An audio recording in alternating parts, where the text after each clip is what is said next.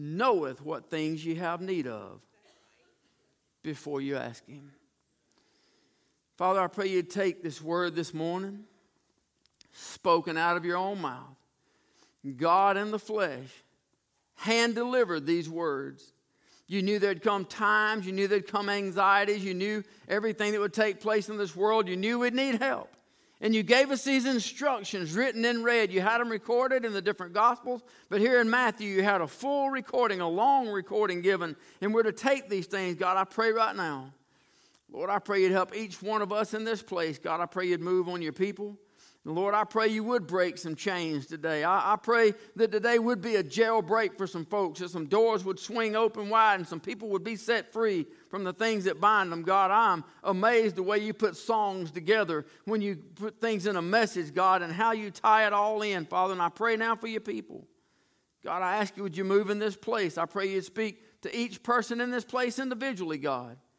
Give each of us something that when we walk out of this door, we'd be a better servant than we were when we came in. Lord, we love you and we praise you in Jesus' name. Amen. So, out in the foyer of the church, over on this side out here, we have the Lord's answer to how to deal with worrying. Matthew 6 33 is posted right over in the foyer of the church. It says, Seek ye first the kingdom of God and his righteousness, and all these things shall be added unto you. That means if we focus on the Word of God, if we focus on the things of God, if we focus on our spiritual life rather than on the materialistic stuff, then God Himself will take care of the materialistic stuff. But Jesus gives us a whole lot more in this passage than this, just that. In verse number 27, He says, Which of you by taking thought can add one cubit to his stature? So, by taking thought here, that means to worry about something, to be anxious, to put a lot of thought, to worry, to, to be consumed with your thought process that you're thinking about it. And if you look at it just a glance, you think he's talking about height because he talks about stature in, in one cubit. A cubit is about 18 inches, it's the length of a man's forearm. That was a measurement that they used in that day. And, and so, when you see the word stature, you would think that he's talking about height. But if you look at the Greek word to what Jesus used right here, he, he's also talking about age. He's mainly in this particular passage, which of you can add to your age or which of you can add to your maturity? So he's asking this question which one of you is going to live any longer by worrying about your situation? How many of you would agree that the world that we live in today gives us plenty of stuff to worry about?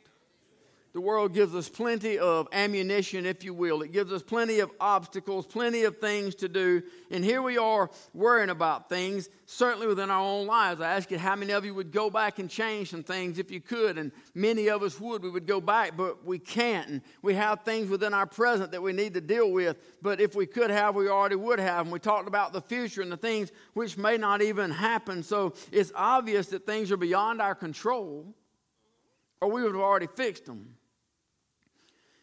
Matthew chapter 6, there in verse 34, Jesus said, Take therefore no thought for the morrow, for the morrow should take thought for the things of itself. Sufficient unto the day is the evil thereof. I'm not sure who said it because it didn't have a quote by it, but I'm going to use it anyway. It said, Worrying is like sitting in a rocking chair. It keeps you busy, but it won't get you anywhere. Yeah. The only way to ever overcome our worries is to fully understand the Word of God. See, God doesn't just frown on us worrying, God forbids us to worry. Two people over here got it. I said, God doesn't just frown on us worrying, God forbids us to worry. It is against the will of God for you and I to worry. So I want to look at four things here in Matthew chapter 6 where Jesus deals with worrying. But I want to do something real quick before I do. I want everybody in this place to bow your head and close your eyes. And I want you to ask God to give you something just for you. It's okay to go into the throne room. It's good to go in the throne room on behalf of others. You may be thinking of somebody else right now and their situation and what they need, or a marriage that needs help, or sickness that needs help, or, or a family that needs help. We'll pray for that later. right now, I want you to say, Lord, will you please help me this morning? Will you give me something that I need today to strengthen my Christian walk? Number one, it's foolish to worry. If you would, look at verse 25 and 26 there in our text, Matthew chapter 6. Therefore, I say unto you, take no thought for your life, what you shall eat or what you shall drink, nor yet for your body what you shall put on. Is not life more than meat, and the body than raiment? Behold the fowls of the air, for they sow not, neither do they reap, neither gather into barns, yet your heavenly Father feedeth them. Are ye not much better than they? Verse number 26, Jesus says, Behold. It comes from a Greek word that certainly means to look at, but not just look at them with your eyes. It means to observe them. It means to gaze upon them, to clearly discern is the meaning of the word. So he says, I want you to take a look. Pay attention to them. They don't plant any crops, yet they eat every day. They don't build any barns. They don't gather into any storehouses. Yet, all winter long, 365 days a year, they have a meal provided for them because their heavenly Father simply feeds them.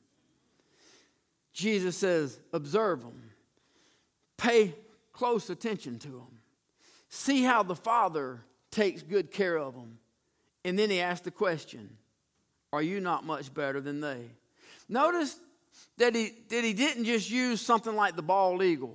Matter of fact, he did say in another passage he uses the raven, but he talks about the young raven. But he could have just used some of the more majestic birds, but he didn't. He said the fowl of the earth. We think about birds like the bald eagle. It was Tuesday evening. Um, Paul Hutchins and I, and actually Jonathan and Gerald, the four of us went down fishing from I don't know about six thirty to to nine o'clock or so late that evening, and Paul and I was up there, and there's an eagle that nests up on the left side, and he got to circling around four or five times. He made like little practice swoops, and he and he dove down and he and he scooped about a 12, 14 inch fish out of the water and went on and carried up off to his nest. Pretty cool sight to see. Awesome to see how that bird has certain abilities to take care of itself. But notice, God didn't talk about this great predatory bird. God didn't talk about just a bird that has talons where it can catch food and hang on to it. God didn't talk about just a bird that has a beak that is designed to, to tear flesh. God even talked about the sparrow.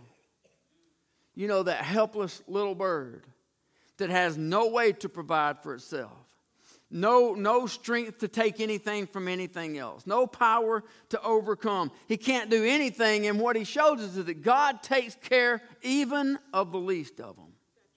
There's not one fowl of the air that the Father doesn't feed. Civilla D. Martin, 1905, she wrote a story about the robin and the sparrow. They're talking, and the robin said to the sparrow, I should really like to know why those anxious human beings rush around and worry so. The sparrow said to the robin, Friend, I think that it must be that they have no heavenly Father which cares for them like you and me.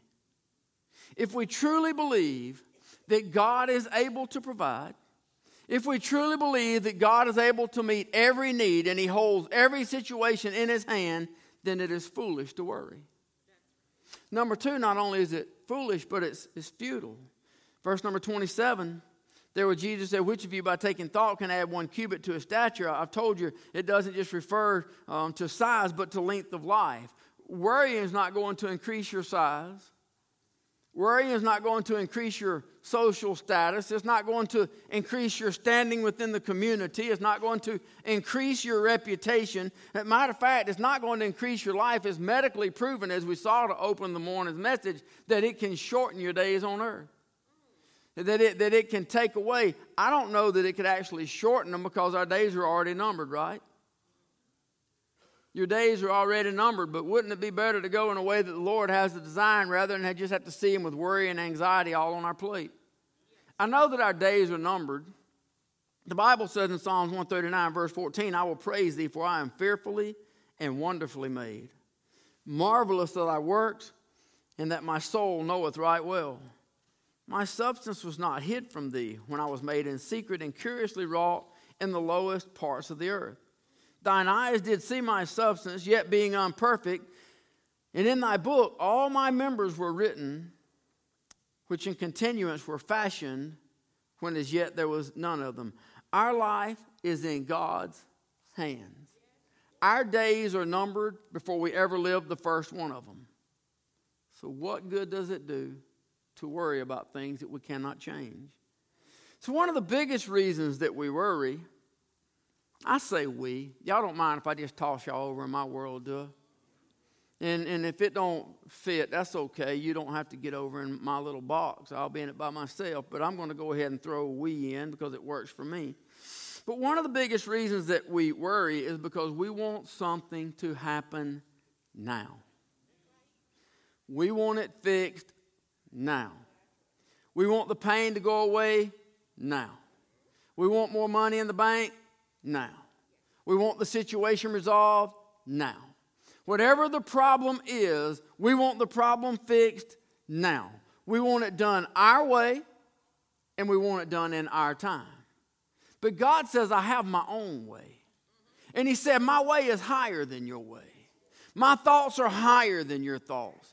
And what I'm working on here, you don't understand. And even if I explained it to you, you don't have the mental capacity to grasp what I'm fully doing. But I have my own way, and I'm going to do it in my own time because my way is the right way, and my time is the right time. And when it has accomplished that for which I purposed it, you will be stronger and I will be glorified. So God's just going to stick with His way. But we get all worried about it because we want it right now.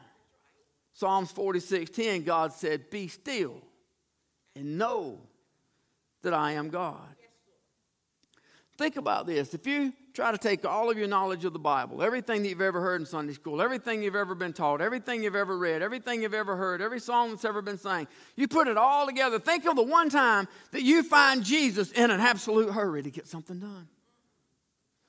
Quote me the scripture the one time we said we must hurry or I'm not going to be able to do this miracle.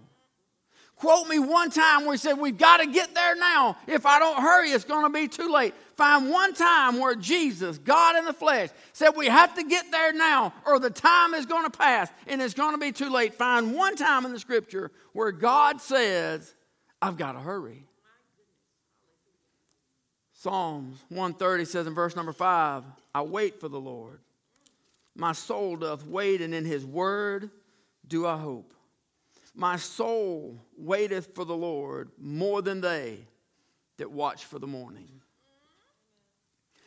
Think about that text that watch for the morning. How many of you in here can be anxious and cause the sun to rise early? How many of you can worry about it so bad wanting tomorrow to get here that you can change the time of the sunrise. But here's what we do know God holds the sun in his hand, He holds the universe in his hand, He holds all that there is in his hand. He set it all in motion. He set it all in orbit, and everything is going to happen that way because God said it is.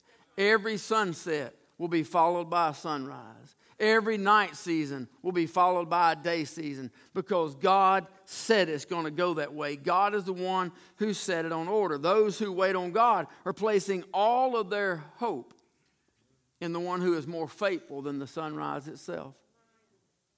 Even the sunrise is controlled by the Father. Amen. So, no matter how desperate the situation, no matter how bad things look, no matter how bad it seems to be and how bad we want the sun to come up early, the sun's not going to come up until the appointed time.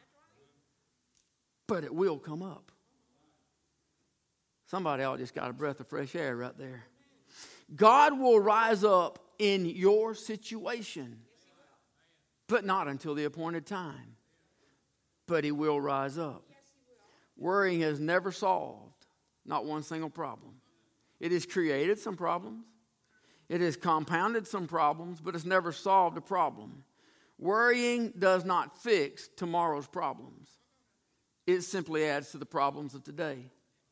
Worrying does not fix today's problems, it simply steals the victories that you might have otherwise had. So, worrying is foolish and worrying is futile. But I see here that worrying is also frustrating. Verse number 28 says, Why take ye thought for raiment? Consider the lilies of the field, how they grow. They toil not, neither do they spin. Look at what he tells us to consider. He says, Consider how they grow. Can anyone in here explain the growth?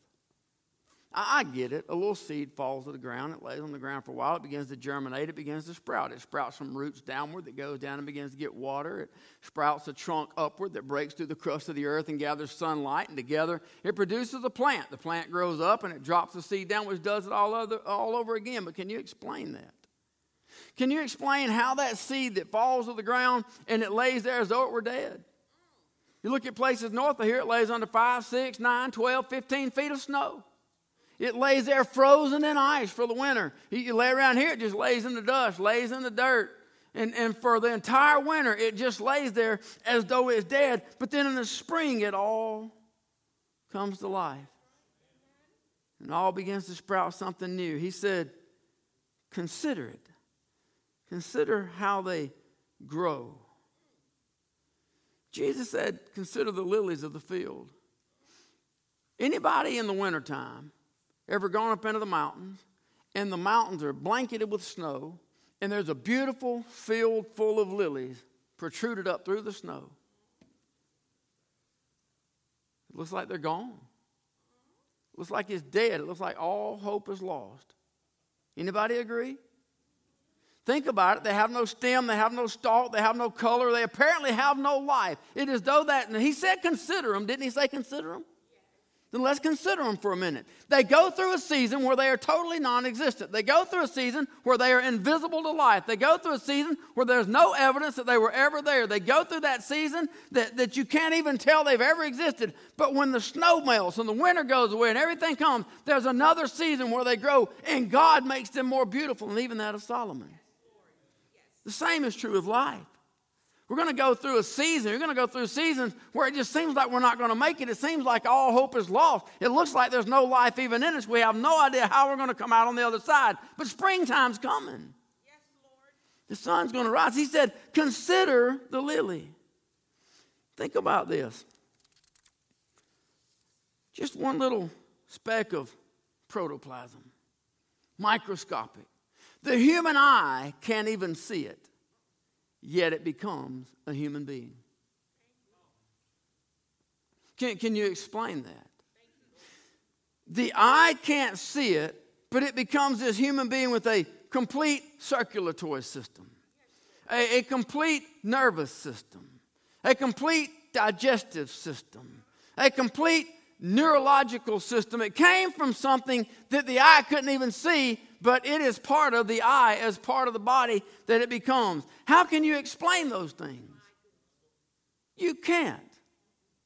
That's why he's God. Because he does that which is unexplainable. He said, Consider the lilies. Consider how they grow. If you're going to consider how they grow, you got to consider that there's a season when they don't grow. There's a season when they fade away, but there's a season when they come back. You got to consider the whole growth period. There's ups and downs in their life, just like there is in ours. He says, Consider how they grow. The same Father that clothes them is the same Father that's going to take care of you and I. So if we look at the flowers of the field and there it stands, it's, it's tall and beautiful, springtime, and because of their beauty, we cut them off. And we bring them in the house to, to decorate the house to make it more beautiful and, and we put it into a vase of water to, to try to extend the life of it. But from the moment you cut that stem, it began to die. You put it in water all you want, but it's no longer connected to the soil. It's no longer connected to the roots. It's a matter of time it's going to die. And when it does, you're going to take it and throw it in the trash. It is gone forever. It'll never be remembered again. Well, I shouldn't say I'll never remember. You might remember it, but it'll never be brought back. If you look at the sparrow, if you look at the fowls of the air, they live their life, their life ends, they die, they're gone. They have no soul, They, they have no eternity. They have no eternal destiny. They have no eternal future. Now, if God cares so much for something that is here for such a little short window of time, how much more must He care for you? Mankind that He created in His own image, that He gave an eternal soul with an eternal destiny that will live in one or two places based on the Lord Jesus Christ. If He cares so much for a flower, you know why they call annuals annuals? They live for one year. But He arrays them more beautiful than that of Solomon. The, the bird may live five, six, eight, nine years. What is nine years? He said our life is but a vapor, and that's man is three score and ten, 70 years, peradventure four scores, 80 years. What if you live to be 100 years old? What is that next to eternity? But yet he takes this little bird, five, six, seven years old, and he says, I care so much more that I feed it every day. I never let it go hungry. I provide for it spring, summer, winter, and fall. I take care of it. How much more will I take care of you? Worry will never take you anywhere that you want to go, it will only lead to frustrations. Choose to focus on God, knowing that God cares for you. The fourth thing I want to look at is if you have faith in God, then show your faith by trusting Him. He said, Look at the birds. Look how I care for them. Are you not of much more value than they? And the flowers of the field, are you not of much more value? Verse number 30, he says, Wherefore, if God so clothe the grass of the field, which today is and tomorrow is cast into the oven, shall he not much more clothe you? Anybody got a King James Bible? Anybody else's Bible call you, O ye of little faith? Worry is simply a lack of faith in God's promise to take care of you. God says worry is a lack of faith to take care of His promise to care for you. Jesus says, Look at them.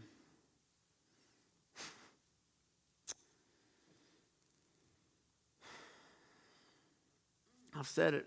A lot of people have said it. I'm sure I heard it before I ever said it.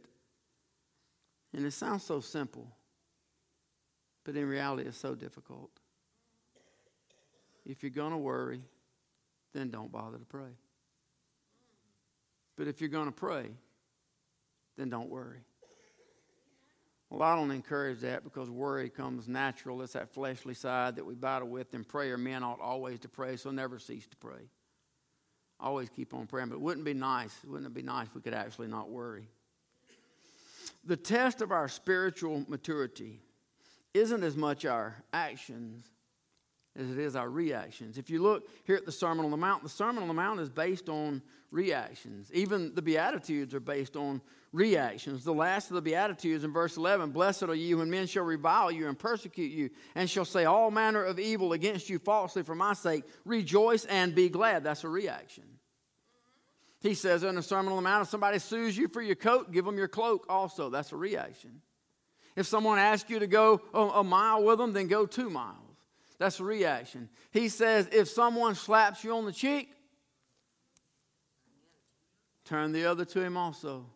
Those are reactions, not actions. Faith and worry are both reactions. You can't control the situation, but you can control your reaction to the situation. Faith and worry are simply reactions to the events that happen in our lives. Amen?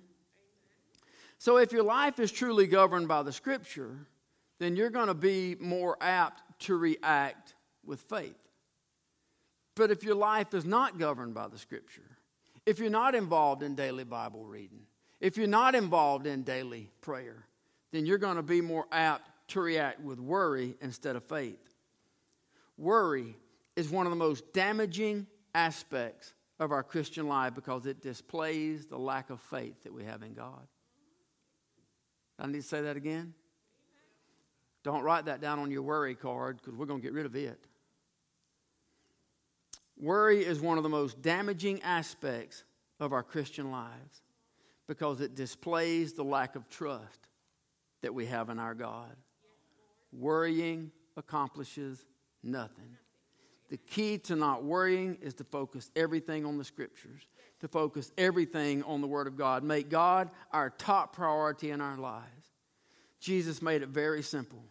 Your heavenly Father knoweth that ye have need of all these things. But seek ye first the kingdom of God and his righteousness, and all these things shall be added unto you. Take therefore no thought for the morrow, for the morrow shall take thought for the things of itself. Sufficient unto the day is the evil thereof. Tim, Tim, come here, bro. If you don't mind, come over here to the piano. I, I asked him, I want him to sing a song this morning. Y'all, y'all know I like a lot of old hymns and, and old stuff, and I know a lot of you my age and older because I'm so young and all like I am.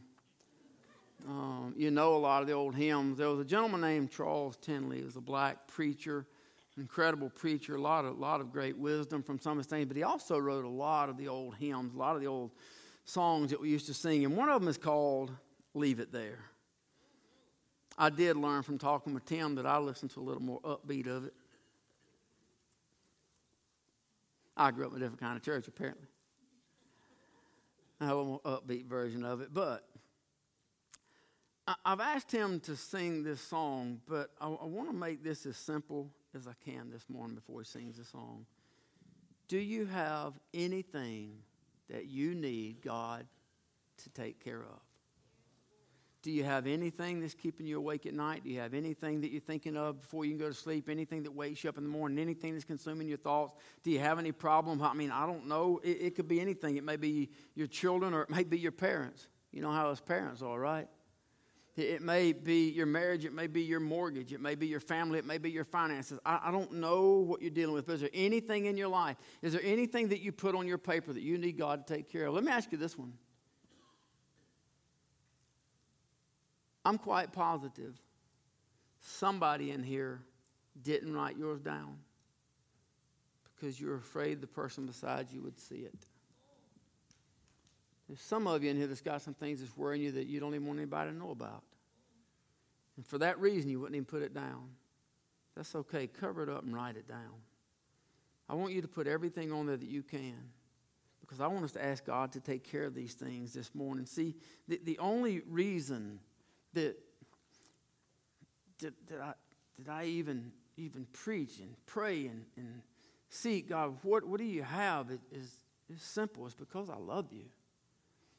And I just, just wish I could help you. I wish I could take your burdens.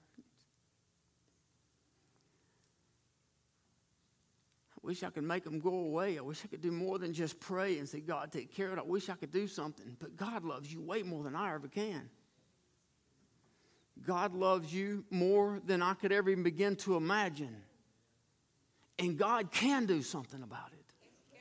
God will do something about it. He may not take care of it right now, but He may give you the courage to wait. He may not make the situation go away right now, but He may give you the wisdom to see what He's doing. He may give you the knowledge to see that He's accomplishing something great in your life. There's no telling what God's up to, but He's up to something or it wouldn't be happening. So here's what I want to do I didn't give you the title of the message to start with because the message is titled after the song. The name of the song is Leave It There. So I want you this morning to take whatever you've got. If you need to write more down, write it down. But I want you to bring it to this altar and I want you to leave it there. I brought the shredder for a reason. Don't take the garbage home with you. I started to tell you just leave it on the altar, but I know some of you wouldn't because you'd be worried that somebody else would pick it up and read it. So I want everybody to come by here so you don't have to worry about anybody reading your stuff. You don't have to worry about anybody but you and God knowing what it is. When you get through praying over it, when you get through giving it to God, you stick it in this shredder on your way out. You take your stuff home if you want to. You take your worries home if you want to. You take your garbage and the things that are holding you back if you want to. Take all the problems of life and all the ties and everything that's binding you Take it home with you if you want to. But God said, I'm the one that can take care of it. I'm the one that can fix it. I'm the one that can heal it. I'm the one that can mend the brokenness. I'm the one that can repair the brokenhearted. I'm the one that can take care of the finances. I own the cattle of a thousand hills. I'm the one that can mend your marriage. I created the first one in the garden and I got them through one of the greatest sins that ever happened. I'm the one that can meet your needs. So you can take it home if you want to, but there's no reason to. God says, Bring your problems to me and I'll take care of them. I'm your source. I'm your strength. I'm the one. Go ahead and sing that song, brother.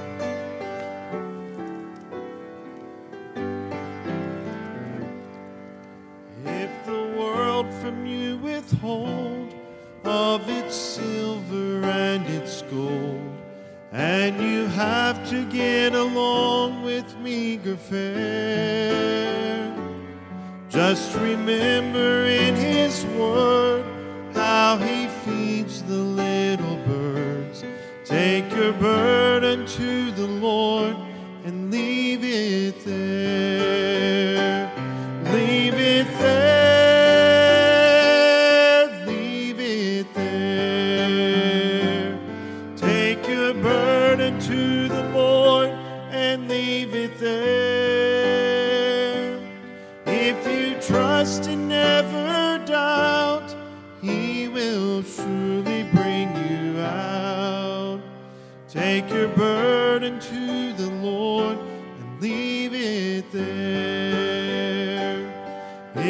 body suffers pain and your health you can't regain, and your soul is almost sinking in despair, Jesus knows the pain you feel.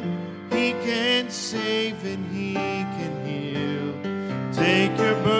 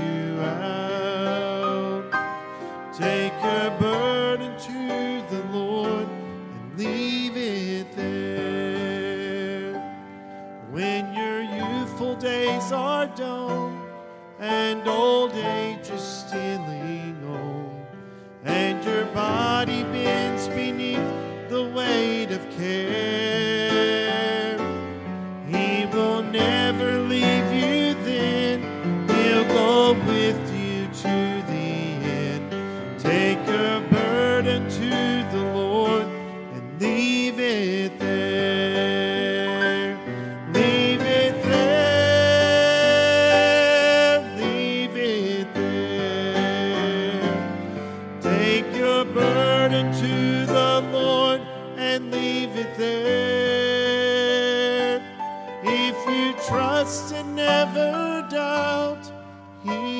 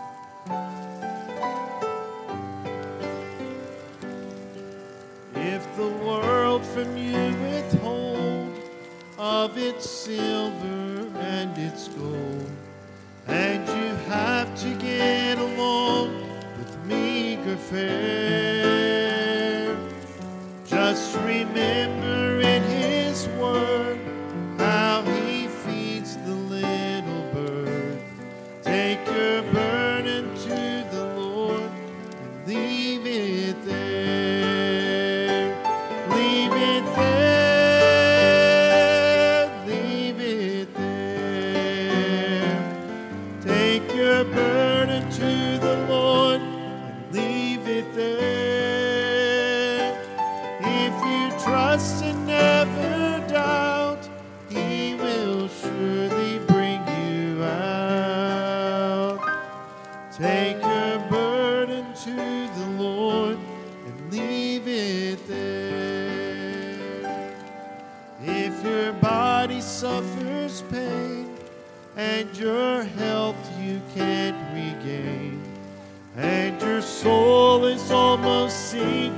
In despair, Jesus knows the pain you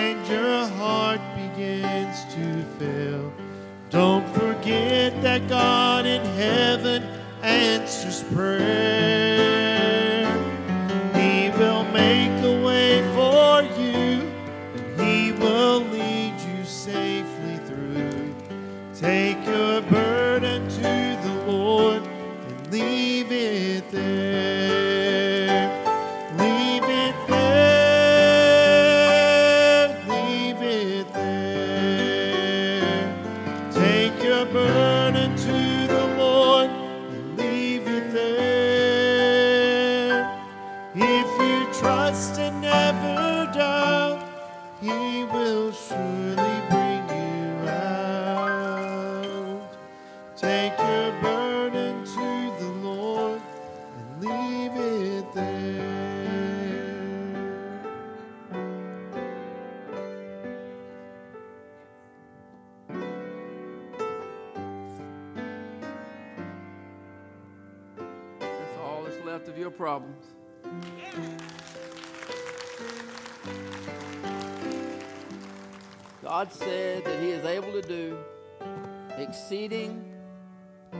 abundantly above all that you can ask or even think.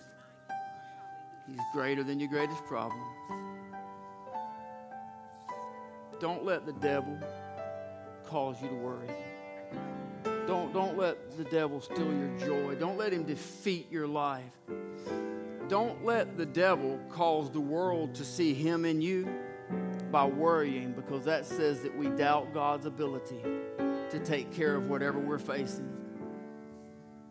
Our prayer is God, help us that people would see Christ in us.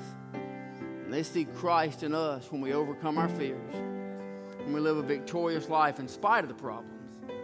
We're going to go through problems, be victorious in spite of them. Amen. God, thank you so much. God, that we can be called your people, God. Thank you for the people of Faith Baptist Church, God. I pray will you bless each and every one of them, God. I pray right now would you anoint them. I pray you touch their life, God. I pray you take every one of these burdens, God. I pray you'd shred it, Lord, physically, just like this, this paper shredder did, God. I pray you'd take the worries from them. I pray that you would re- give them the resolve, give them the answers, give them the things that they need, God. I pray you'd give us strength, Father. I pray you'd anoint their families, their homes, their lives, their finances, everything, God. I pray you'd put a hedge of protection around them. Everything that the devil wants to take away, everything that the enemy wants to destroy. God, I pray you put a hedge about your people, God. I pray you protect them, Lord. I pray you go with them. I pray you go before them. Prepare the way, God. I pray you'd help us to live a victorious life in front of the enemy, God. And all the old nasty devil can do is stand there and watch as we live in the fullness of your grace. God, we love you and we praise you in Jesus' name.